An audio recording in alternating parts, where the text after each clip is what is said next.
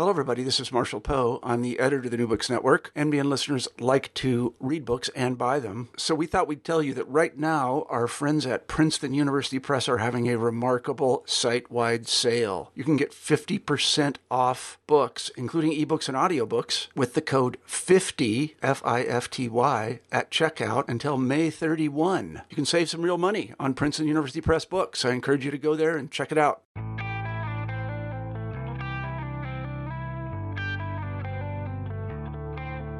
Welcome to New Books in Film on the New Books Network. I'm your host, Joel Cherney. Today I will be speaking with Richard Baxstrom and Todd Meyers about their book, Violence's Fabled Experiment, published in 2018 by August Verlag.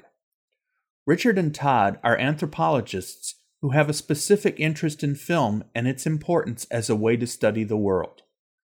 They review some of the works of three filmmakers Werner Herzog, Joshua Oppenheimer, and Lucien Castaing-Taylor, both to critique the use of violence by each of the filmmaker, but also as a way to better understand the concepts of origins and man versus nature.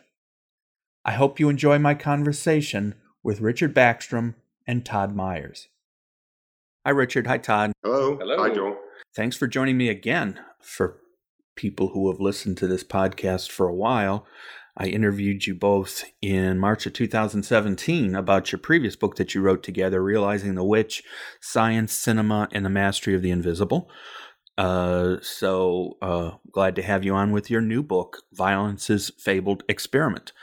Uh, as we were talking about prior to the start of the recording, this is an area that is a that is a little outside of my normal comfort zone, but I still felt I really wanted to talk about it because uh, you know it's an important topic in general. So uh, thanks for joining me. Well, great. It's it's great to be here, and you know we'll we'll talk about it, and I'm I'm sure it's more within your comfort zone than perhaps it looks like at first. I mean, it's you know it's it's a book that we hope uh, appeals to a wider audience, and and so we're happy to be here and to talk about that. Yeah. Okay, great. Uh, like I said before, I don't want to assume that people heard the previous podcast. So I'd like to uh, give you both a chance, real briefly, to give us your background and uh, where you are as far as your current work and things like that. So let's start with Richard. Okay. Well, I uh, teach at the University of Edinburgh in Scotland, and um, you know I've been there for nearly twelve years now. Um, and the work that we've been doing, including the work that we'll be talking about today, has been occupying much of my, you know, sort of uh, intellectual kind of engagement uh, at present. But I've also, you know, done a lot of more traditional ethnographic work in Southeast Asia. And um, as far as the sort of working partnership goes, uh, I mean, Todd and I have known each other since we were graduate students together back in, in the US at Johns Hopkins. And we've just uh, always kept kept the band going, so to speak. so yeah, that's me. That's me. Yeah. So I'm Todd. Yep. Uh, so I'm Todd Meyers. I'm an associate professor of anthropology at NYU in Shanghai. So I've been in Shanghai for nearly three years now. Um, I direct a center there, the Center for Society, Health, and Medicine. Um, sometimes I call myself a medical anthropologist because I work on um, topics of health and medicine. I do a lot of ethnographic research um, around chronic illness. Um, but one of the areas, and I share this with Richard, is a, an interest in visual culture and in cinema. And so Richard and I, as I'm sure we'll talk about kind of later in the, the podcast, you know, we have sort of ongoing projects that draw on our sort of specific expertise. Certainly, the second chapter of this book, which deals with Indonesia, um, is is an area that you know Richard has been working on since even before graduate school. Mm-hmm. Um, and then, as with our last book, when we talked about you know problems of psychiatry at the beginning of the 20th century, it sort of you know inflects certain um, areas of interest of mine in the history of medicine and in diagnostics and um, yeah so those are so so these works even though they're focused on cinema and visual culture often bring i think elements of our other our other careers as anthropologists together and kind of fuse them in interesting ways. So sure, sure. I mean, yeah, I would say that uh, it's it's in in in a way some of the elements that you alluded to before because it's about film, but it's also about quite a few other topics. You know, this particular book, Violence is Fabled Experiment, but that's uh, that's something that's quite intentional. And some of I wouldn't say that it's necessarily an innovation. You know, a lot of other scholars and activists do this as well, but uh, authors do this. Oh, sorry, my phone went off. Um, That's okay. I just had a message notification, and I thought I had everything properly muted. right? Yeah. Just we go. Twenty first century. It's why we can talk to each other when you guys are in Berlin.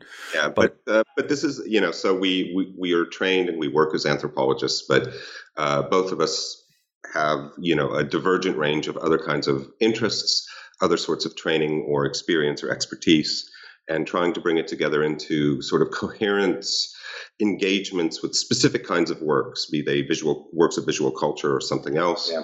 is is what we try to do. And so we do tend to be very focused on specific kinds of objects of engagement, but from the diverse points of view that uh, we can bring to it. Uh, based on based on the approaches that we've taken before and what we have to offer, you know. So, yeah, yeah, it's a good thing that these days, um, because people are able to, uh, you know, the publishing, whatever you want to call it, the publishing industry allows for these days for really in depth but unusual pairings of co- concepts. And that's where it's interesting because uh, we get into the area where, for example, in your case, where you're anthropologists, but you're also talking about film and not films that are specifically you know anthropologically yeah. geared but it's still the same concept that you're able to bring a different focus to film which is great as far as i'm concerned. So uh, so the book violence's fabled experiment obviously you geared the whole thing towards the concept of violence and um, the three filmmakers that you study in the book which we'll talk about, uh, are you, you focus on their viol- their use of violence in their films. So, what led you to decide that this was a topic that you felt needed uh, deserved some extra, some added um, mm-hmm. uh, discussion? Right. Well, I suppose the genesis of the book. I mean, in a certain way, I think we were we were thinking not necessarily about the book as it as it turned out, but about this this idea. Even when we were working on our previous book, uh, book realizing the witch, and the reason for that is the Joshua Oppenheimer films were being released at around that time, and these are you know as as we say in the book, these are very powerful but very troubling films, and they're also films that I think are very difficult to respond to. Uh, you know, they tend to themselves generate very extreme kinds of responses of, you know, this is either a really innovative and one of the best films I've ever seen, or it's a terrible, you know, it's a kind of cultural pornography, and it's trying to represent the unrepresentable in a way that should not be done uh, with people who have experienced uh, deeply traumatic or violent incidents. And so, you know, we've been thinking about this for a long time, and I don't want to say that the book itself in the broader sense, was generated by an engagement with Joshua Oppenheimer's films. Uh, and then we added something on. But the question, the core question that we take up, I think, started when we just tried to grasp in a meaningful way what Oppenheimer intended to do with his films and what we think was actually going on in the films and these are two different things so so over time we started to think about his relation to other other kinds of films and other sorts of popular nonfiction films in very in very recent times. Uh, Werner Herzog, of course, is, is quite widely known, and we've loved Herzog's films for a long time. So he gets into the mix.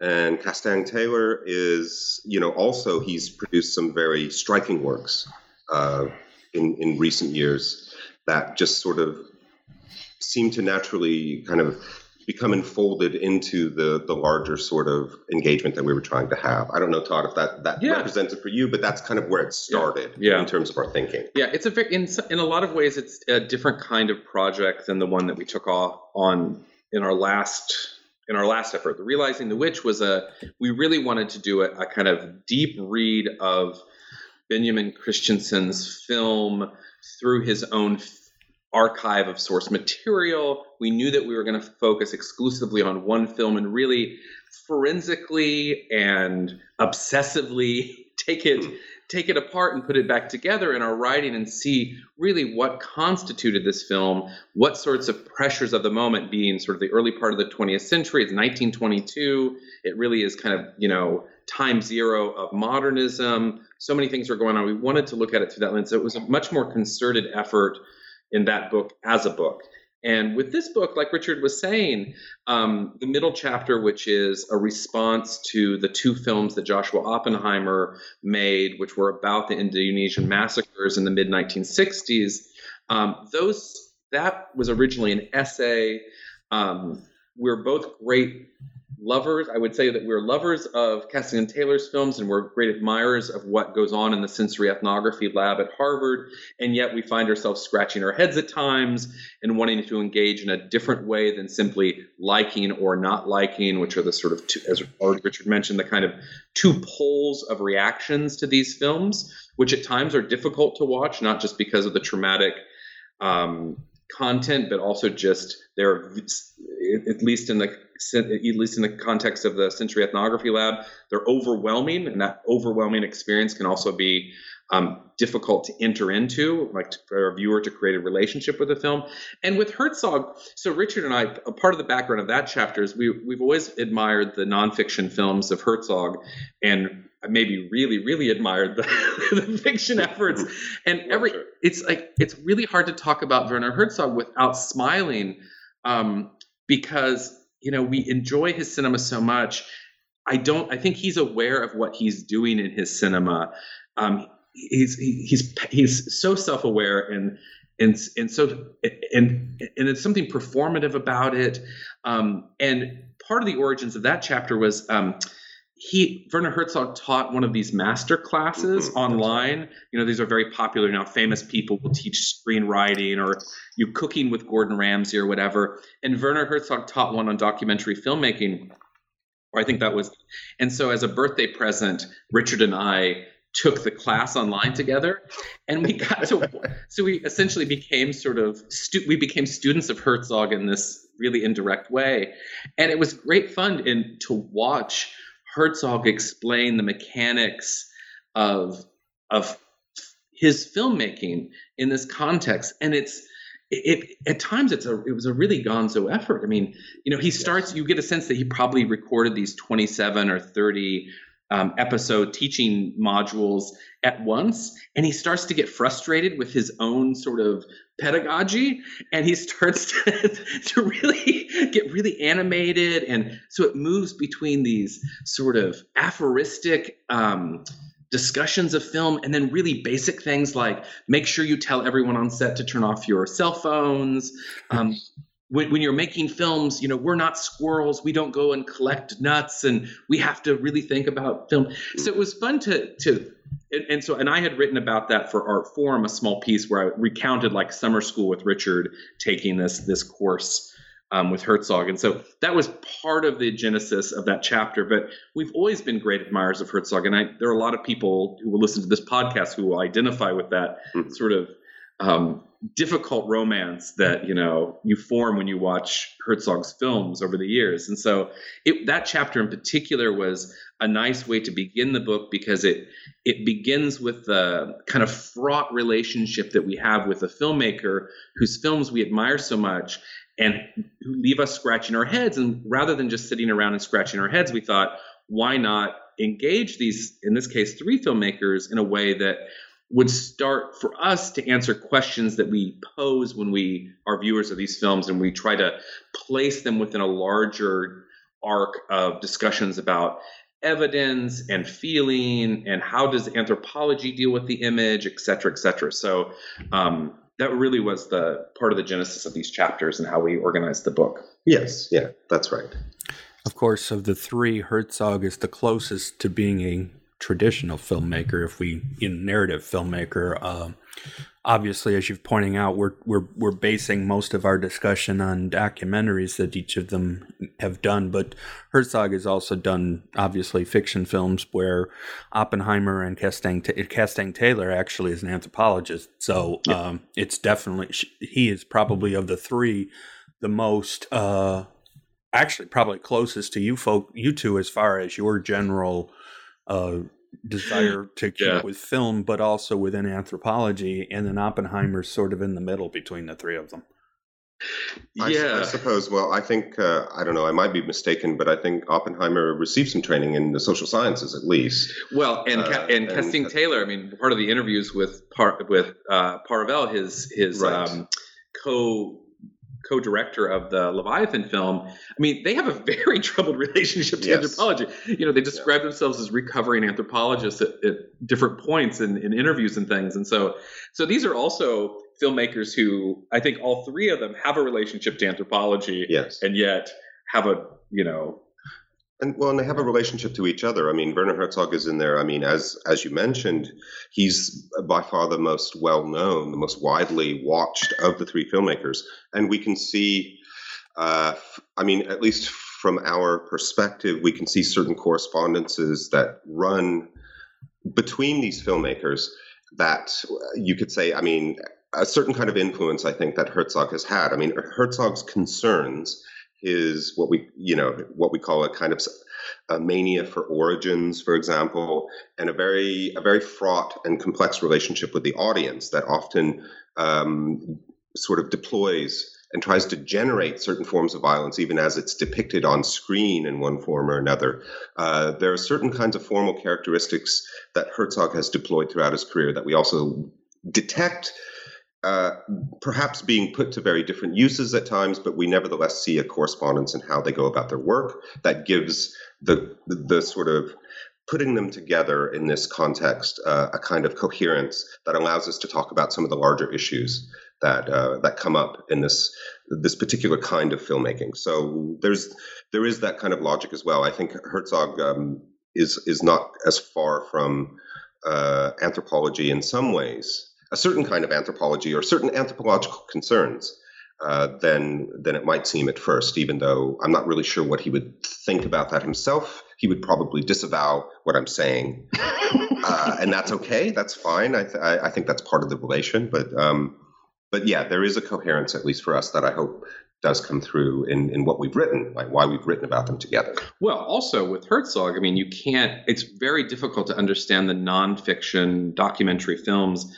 without under without first appreciating the his narrative films or his, his yes. uh, you know fic- fictional films. I mean, you can't you have to watch Aguirre to really understand Into the Abyss or Cave of Forgotten Dreams. I mean, there is a really tight correspondence between these films, and then of course, you know, is it? I always forget the exact title. Dieter Dieter has to fly. Little Dieter has to fly. Little yeah. Dieter has to fly. Yeah. I mean, which is basically the documentary um, basis, you know, the real life basis of um, the oh. Rescue Dawn film. Sorry, Little Dieter Needs to Fly. Little Dieter Needs to Fly. Look that up. Um, is the documentary basis of one of his later fiction films with you know Christian Bale, and so there are these correspondences already in the films, but they so that's in fact actually in the chapter. That's why we sort of step out of the strictly the strict focus on nonfiction or documentary film and bring his other films to bear, including like his most recent work, Salt and Fire, which was a film that came out I think 2016, 2016. and which is. I mean, which is a film that is sort of about the know, Anthropocene. It's sort of about environmental pressures. It's also as though an alien has written a script and had very famous actors perform. It's a it's a it's bizarre a film. Yeah, you you don't. It's hard to find a register for it, and so we wanted to think through those films as well in that chapter as a chapter on prehistory. Really, you know, what is the search for origins? What is the search for you know what is what is Herzog's kind of compulsion towards trying to understand human nature? But we wanted to not just limit it to his nonfiction efforts because he doesn't limit it to, limit it to his nonfiction efforts. Right. How did you decide that these were the three you wanted? I mean, was it a matter that you that they just sort of came together in your minds as you were thinking about this book, or was it a matter that one led to the other, or you know, obviously three makes sense, and like we've already talked about, there's some some commonality among the three. But what led you to these three, and in what order? I guess. Well, I, well, yeah, that's a great question. I suppose. I mean I don't know. I mean, Herzog, as we've mentioned, has been kind of floating around in our minds for quite some time. Uh, we do mention Herzog in our previous book. Um, and even in some of our previous writings, I think even ten years ago. Oh, good lord, yeah. You know, I so so we had engaged with his work before. It's kind of uh, comes to the fore quite our, often. Our own compulsion. Our own sort of compulsion.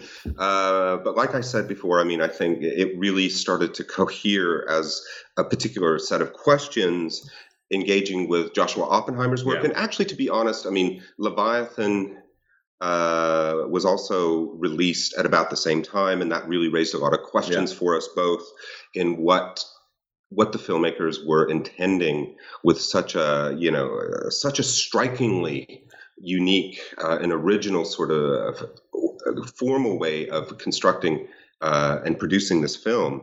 So the order of it, in in a way, is kind of hard to to discern. I would say that uh, trying to, in in an immediate short term, make sense of Oppenheimer, make sense of Castaing-Taylor and his uh, collaborators in Sweetgrass as well. Trying trying to sort of get a grasp on those in the short term um, led us to connect them and led us also to Yeah. to Herzog uh, as well, just as a kind of framing because Yeah. Herzog's Her, we do sense that Herzog's uh, his his project in linking human origins to a certain kind of violence of the prehistoric and a violence of the contemporary, just a sort of a kind of overwhelming, kind of naturalized, saturating violence of our being is is something that that works its way into other filmmakers. Uh, you know, works. It, it becomes part of their films in a way that I think we needed Yeah. to connect and make explicit. Yeah and those are, I mean, those are major concerns for Oppenheimer, certainly in relationship to the violence that you know that humans visit upon other humans. Um, with Cass, with Castaing-Taylor, you know, we have you know this relationship between the human and the natural world, and both of those things are at play in Herzog's film. So it was sort of a natural way to in like to enter into the discussion in the book. Like Richard was saying, it's it's they're definitely bookending Oppenheimer, the chapter on Oppenheimer, and then also, I mean, just thinking about the why did we choose three? To get back to your original question, which is why just these three? I mean, it has good symmetry, Right. um, but also we wrote the book for us a German press, August Verlag, and in their series, that they have a series called Kleine Edition, which are these small, relatively small essays, usually about between 100 and 150 pages. Um, they're meant to be kind of very focused discussions around a particular topic. Um, and it's a press that publishes both in German and in English. And but their focus is not film studies. It certainly isn't anthropology. It's much more oriented towards philosophy and critical theory. Um, and so, in working, and I've worked with that press before, and they're people that both Richard and I have known for years. Um, and because they're associated with this, they're the imprint of a much larger art press, this uh, Walther König, which is you know one of the sort of world's leading art presses. We thought, you know, what a nice place to situate this discussion, which is, as you mentioned in your kind of earlier comments, that is really drawing from anthropology and really our fields where we sort of started our work and taking seriously film as something to be worked upon. We thought this would be also a good home for this kind of discussion um, because it wouldn't simply be um, it wouldn't simply fit under the category of film studies. It wouldn't simply be fitting under the category of philosophy or critical theory or even anthropology. It would be made visible in um, in places where people buy books about film and art. So that was also part of the motivation, thinking about the mechanics of, Yes. of why certain books appear in certain places. Um, that was definitely one of the reasons. And we wanted to be part of a longer conversation that's happening with August Verlag, which is a really uh, just an utterly fantastic um, press and an effort that's I think I mean it's pushing 10 over 10 years now that they've been publishing books and if you at the in the back of the book if if people buy the book flip to the back and see the other things that they're publishing mm. it's it's absolutely from Branden Joseph's work to I mean you know to translations of contemporary and sort of modernist thinkers and yeah it's a it's a pretty pretty significant effort. So we wanted to also place this book in that context. And that was one of the reasons why it took the form it did, because three small chapters organized around a fairly prescribed, um, you know, set of concerns regarding nature and violence. Yes. Richard, did uh, Oppenheimer particularly reach out to you, given that you're so much of your study was in the areas of you know the the area where he was working Indonesia and over in the in that part of the world. Is that particularly did that reach you you know in, in an unusual way?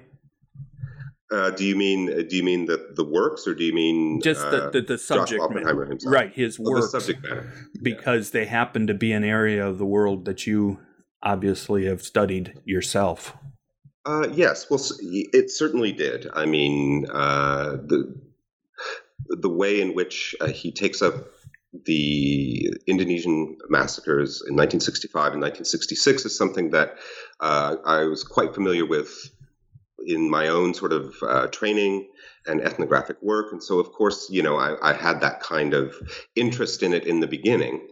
Um, and certainly the way in which he deploys particular concepts of trauma and of healing and talks about, but in a, in a way that we in the book criticize, I say, I would say quite sharply, talking about justice uh, in in ways that are, were familiar to me, you know, because uh, one of the things that, that does come up in this in the study of Southeast Asia, the study of Malaysia or Indonesia or the Malay world more broadly, uh, is the difficulty in coming to terms with uh, what happened in 1965 and 66, like giving some sort of explanation for it, being able to to come to terms with it historically, politically, or otherwise is one that was quite familiar to me.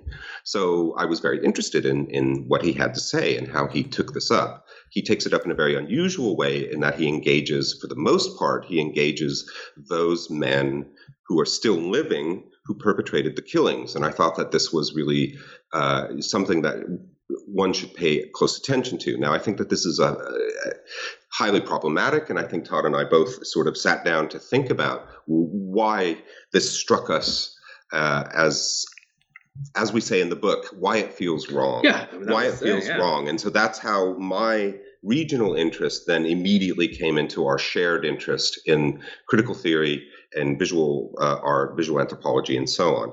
But yes, of course, and of course, there is some advantage. I mean, there are there is something to be said for being able to go go a little deeper in the film and be able to check the language. For example, I mean, I'm able to understand the language that's being spoken on screen. I'm a bit rusty, but I, you know, I kind of got back into it and, and and honed my ear back up to be able to understand Bahasa Indonesia. Uh, there uh, are certain aspects of the Indonesian language that are deeply subtle that don't come through in the translation that uh, that we're able to sort of bring to light in the book and talk about. And I think my my training as an anthropologist going off to Southeast Asia to do more traditional ethnographic work was uh, was one valuable thing that I could bring to our joint project, which uh, which was important. And, I, and the one final thing I'll say is that some of the best critical thinkers on violence, uh, on the ambiguity of what Oppenheimer is trying to do, not only in Indonesia but just in a more general way. Um, some of them are themselves anthropologists specializing in the uh, you know in Indonesia James uh, Siegel would be one who comes up, who is a person who has influenced my work for a long time. I mean I had the opportunity to study a little bit under James Siegel. Not uh, he didn't supervise my dissertation or anything, my PhD, but uh, you know, taking some courses and seminars, and being able to engage with this work through uh, some of the the classic, uh, at least anthropological engagements with just a, kind of overwhelming violence uh, such as that that took place in Indonesia was also something that that kind of came into it. So so that regional engagement was also helpful in that sense. And just some of the best people who write about this in a more general sense have done so from the perspective of trying to understand what happened in Indonesia at that time. So, could I just, I just would like to add just one thing to that, which is about the joys of collaboration. With that chapter in particular, you know, I know the, you know, we we engage Ruth Leys's work and mm-hmm. Eve Sedgwick and a number of people around trauma performativity and and I certainly knew the literature meaning like I had read James Siegel or Rosalind Morrison Rosalind Morris and and Patricia Spyer um, and certainly read Richard's work for years um, but I think after we watched those films and we were in agreement that they felt wrong, that there was something wrong there, we wanted to puzzle through that.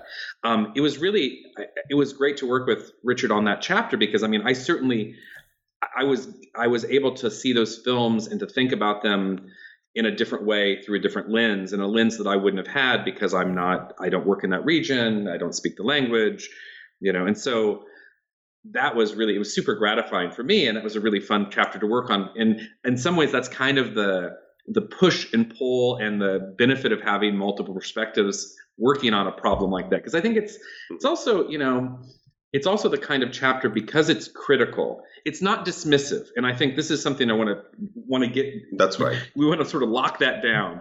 It's not a dismissive chapter. In fact you know we reject the critics who call this kind of a cultural pornography. Like we reject that notion and we also simultaneously reject the um, the overly simplistic but I like the film. It looked nice. It was technically great. That kind of perspective as well. We're trying to, we're doing something different in this chapter, but it is critical. And so to work on that chapter together and then to have Richard with a, uh, with a regional expertise, but also just to have someone and you know, a, a, a shared sort of engagement and also to have an interlocutor during the, sure. the writing, I think was particularly helpful. But I think it's also the joy of collaboration. For that chapter, for me in particular, it was, it was a way to move simply from secondary sources into a much more um, a much more sort of woven understanding of the primary material and the secondary sources and the history and the different ways this, these events have been represented, including the representation and it is a representation in these two films, The Look of Silence and The um, Act of Killing. So um, that was it was really mm-hmm. nice, and I yes. think that's where the process of collaborative writing, but more importantly, collaborative thinking. well, exactly. Yes. Yeah. collaborative writing is much easier in the age of like shared Google Docs and whatever. I mean, that's a you know right. you don't have to send a fax anymore to you know send a current draft. Um, but the the shared thinking, I think, in that chapter in particular was was crucial. The mm, Herzog chapter, the shared thinking was more kind of like what have we been thinking about? What have we been years? thinking like, about? Like just write down. that was more like shared remembering. Yeah, shared remembering. Let's write down what we've been talking about and, and griping about and kvetching yeah. about in different ways for for well over a decade. Of course, if I were going to be writing about Oppenheimer's documentaries, I would be thinking about the concepts of reenactments in documentaries and yes. and the controversies related to that. Not only obviously in Oppenheimer, but in in many filmmakers, and yes, in particular in the filmmaking industry, the concept of documentaries with yep. with reenactments and the the possible problems with that.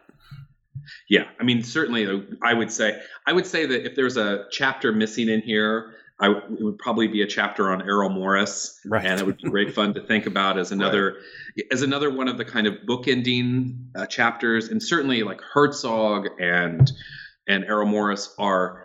I don't know. I mean, I forget who produced that. Who were ex- executive producers on Oppenheimer's films, but you know they're in the mix somewhere. There's a dialogue that's online somewhere between Errol Morris and Herzog about Oppenheimer or something like this. Mm-hmm. And then, of course, you know Oppenheimer having a connection to Harvard and to the people that are working there.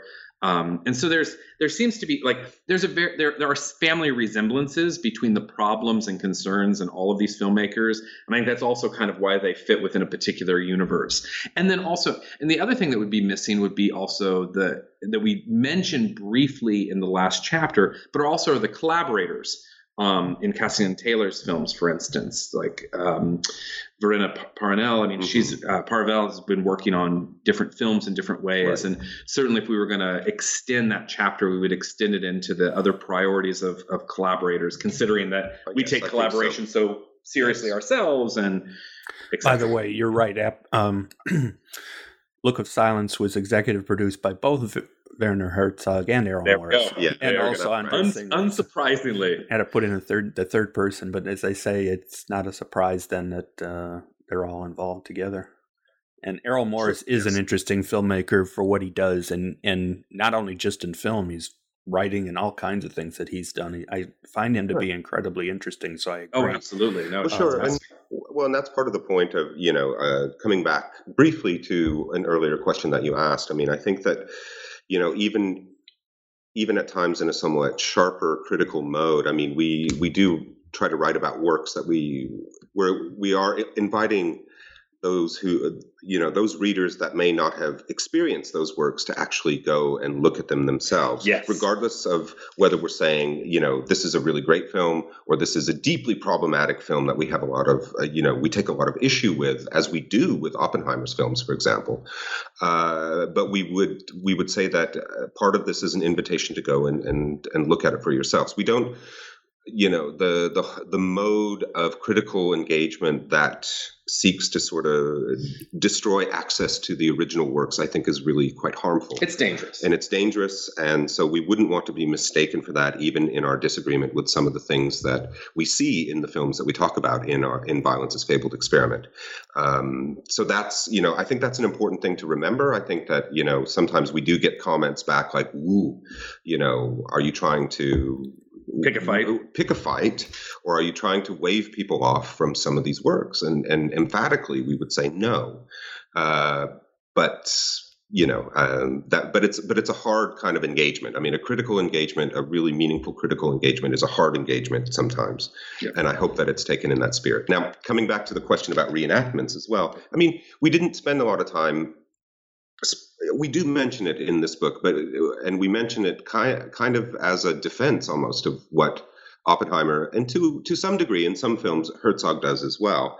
And if we go back to realizing the witch and talking about a film like Häxan, Häxan is all about reenactments, and we we treat that uh, with a, an extensive, you know, we extensively engage the the the practice of reenactment or the technique uh, of reenacting as a way of getting at a kind of truth about the world or or displaying something that happened. Uh, in the world and how problematic and how powerful that can be. So, so we do make reference to our previous work and don't take it up as much. We, you know, it is it's a shorter book, and so we did have to at times, you know, it's it's a success when there's something left unsaid, and so we we have more work to do. Uh, but reenactment is certainly one of the things that kind of brings at least Herzog and Oppenheimer directly together. yeah, absolutely. Uh, but there is uh, qualities in all of the films that touch on that issue. Um, yeah. And I, I, I don't want to leave out Castaing-Taylor because we've obviously spent our, most of our time talking about Herzog and Oppenheimer. But I would say of the three, obviously Castaing-Taylor is probably the one most people would probably not know unless they were within a particular area of, of interest because uh, obviously, as we've already said, uh, he's an anthropologist and you know working anthropologist, I guess, but uh, also has worked in film and, and other media. Uh, let's real briefly, if you if you don't mind, talk a little bit about how Castaing-Taylor fits in with the other two as far as uh, his works and the concept of violence. Okay, well, I mean, I, I can start with that. I mean, Castaing-Taylor, actually, you're right. I think he's the the less known of the three. Although he, we shouldn't forget that he's he's had quite a, a you know a reasonable amount of success uh, on uh, you know the the festival tour. Anyway, he in 2013, I mean, Leviathan was was judged as the best British film, I believe, of uh, of the entire festival. And so it is a prize. You know, he's pulling in some of the big time prizes and and doing pretty well for himself, even if he's not as popularly well known. But but he does have that uh, going. Now, as far as how he fits in the book, I mean, you know, there is something really interesting about uh, a film like Leviathan that in our reading figures human nature in such a such an abject way right? Uh, I mean, the way in which nature can just, you know, work to uh, obliterate um, the possibilities of human understanding um, or just the, the kind of sociality and interaction that we take for granted as anthropologists. I think this is, you know, some of his critique of anthropology. So we wanted to take up, like, what, what is he trying to say about a kind of foundational human nature with a film that seeks to just, uh, you know, in a almost somatic kind of way, overwhelm the audience to, to, if not attack the audience, at least, uh, you know, really assault the audience directly in a violent sort of way, uh, um, which I think Leviathan, uh, Sweetgrass to a lesser degree can also do this. It's it has its own sensory kind of intensity, but it has a bit more of a direct, uh, kind of discernible narrative thread that I think Leviathan really resists for the most part. Um, so we wanted to explore the implications of this and of this this kind of assumption about who or what human beings are, which is how we, you know, the question that we kind of take up with all of the filmmakers. Um, and Cass, Castaing-Taylor is in some ways uh, the darkest and most innovative of all, but also it's it's very interesting how we could discern correspondences uh, with uh, some of the earliest of anthropological works, like E.B. Tylor, for example, uh, which is very unfashionable to say nowadays, but nevertheless, we could we could detect a kind of correspondence with anthropology's original concerns uh, that we felt also needed to be brought to the fore, even against the perhaps the wishes of the filmmaker, who tends to, or the filmmakers. I yeah. think they both, in this case, uh, uh, the two filmmakers disavow these connections to anthropology in a way that I think is a little bit, if not disingenuous, it's a little bit misleading. And so we we do try to to engage that and bring that back a little bit as well. So it's it's E.B. Tylor or someone like Aby Warburg who comes into this as well. And Aby Warburg, who had a very strong understanding of a kind of, you know, transhistorical humanness in that takes, you know, in, in the, the, context of forms that survive over long periods of time that seem to transcend time uh, and make us human in, in a way. Um, there was there was so much of this that was so kind of provocative uh, trying to trying to come to terms with a film like Leviathan, or really all all of his recent films, uh, that led us back into these these foundational kinds of debates in, in anthropology and in art history. So Aby Warburg would be a bit more about art history as well, um, but we, you know, in in a respectful way, but in hopefully a very clear way, we try to we also do try to connect um, some of the efforts that's happening in a contemporary, you know, in contemporary scenes like in um, in anthropology or in cinema, uh, and when we can see the correspondence with those that were kind of engaging with this in, in generations before us, we try to say that. Yeah. It's quite easy to have an amnesia to think that we've invented something when in fact we've simply reactivated something, and that is something that we that we're very concerned about and that we talk about in the book. Yeah, and especially with the, with Leviathan, you know, we don't we're not our aim is certainly not to reconcile the relationship between human beings and nature no no in our no, no. but but it's but it definitely is to you know begin to satisfy a question that we've asked of ourselves in our in our when we watch this film, like how is something when we watch this film, how is something that is so crushing simultaneously so like inviting? Like you're mm-hmm. taking in a weird way. When I watch Leviathan, I'm I am drawn into that film and yet feel crushed by that film. So what does it mean to have that kind of relationship to the film? Certainly, and it's I've I've shown this film in my in my courses before, and you know the students often react in much in the same way, which is they are, you know, they're smacked around by this film pretty good. Mm-hmm. And then they say, I'll get evaluations, and they're like, "This was the greatest moment that I had in the course mm-hmm. watching Leviathan." You know, with the volume turned up to eleven, and um, yeah, so it's like I think part of the effort in the the book is to is not to say, "Okay, this is the final word on this relationship," but just simply to say, how can we begin how can we actually enter a conversation about leviathan that doesn't accept the premise that much like with oppenheimer's film that doesn't accept the premise that we can't discursively think through mm-hmm. the problems right. uh, that are on screen right. and yet at the same time acknowledge and i think this is where especially with leviathan acknowledge the project that the filmmakers are um, are engaged in on their terms. Um, so it's that it's a combination of things. It's also our effort here is not to historicize, but at the same time to think of these films as part of a much long, longer arc of thinking within the field of anthropology in particular. Um, but like Richard said, like within all art history as well. So that's it's so much of this book is just like Levi- Leviathan is demonstrative. You know, we're demonstrating how we are thinking about these films. You know, Leviathan is a demonstration of the priority, the conceptual priorities of a filmmaker who is moving into this mode of sensory ethnography and using images and sound to do that. And so we're trying to think along with that, and simultaneously we have our own priorities and our own ways of of um, mm-hmm. of, of, of sussing out the genealogy that could help us better understand these films. Well, yeah. I mean, if, if I had to sum it up in, in a much shorter way to at least in a certain sense, if not explicitly foreclose on the idea that we can think our own being, seems to overwhelm us to the degree that we, we can feel our being but not think our being. And I'm not sure that that's what was intended by the filmmaker, but that seems to be what happens quite often. I mean, I was physically ill during Leviathan just be, because of the, the overwhelming uh, sort of sensory overload that the film uh, produces in, in the audience. And this is the critique too. You and this to, is you the have, critique. You have to take Dramamine yeah. before you watch the film. Before exactly, which it's is a, what kind? How do you think alongside this film? Yeah. I mean, this is this is really something that the the filmmakers themselves seem to challenge us to do and make very very difficult for us to do. And they're aware of the critiques. Right. Yeah. Exactly. So we take so we take them up.